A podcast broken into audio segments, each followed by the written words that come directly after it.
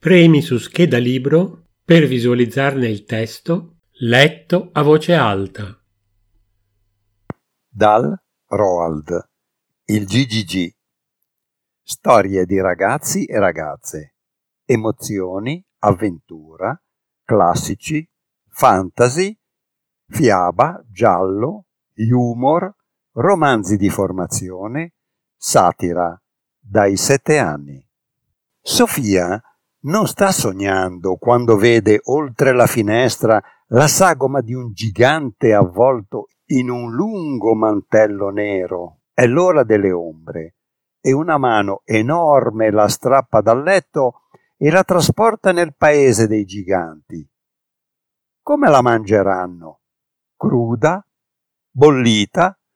O fritta? Per fortuna il grande gigante gentile, il GGG, è vegetariano e mangia solo cetrionzoli, non come i suoi terribili colleghi, l'inghiotti ciccia viva o il ciuccia budella, che ogni notte si ingozzano di popolli, cioè di esseri umani. Per fermarli, Sofia e il GGG inventano un piano straordinario in cui sarà coinvolta niente meno che la regina d'Inghilterra.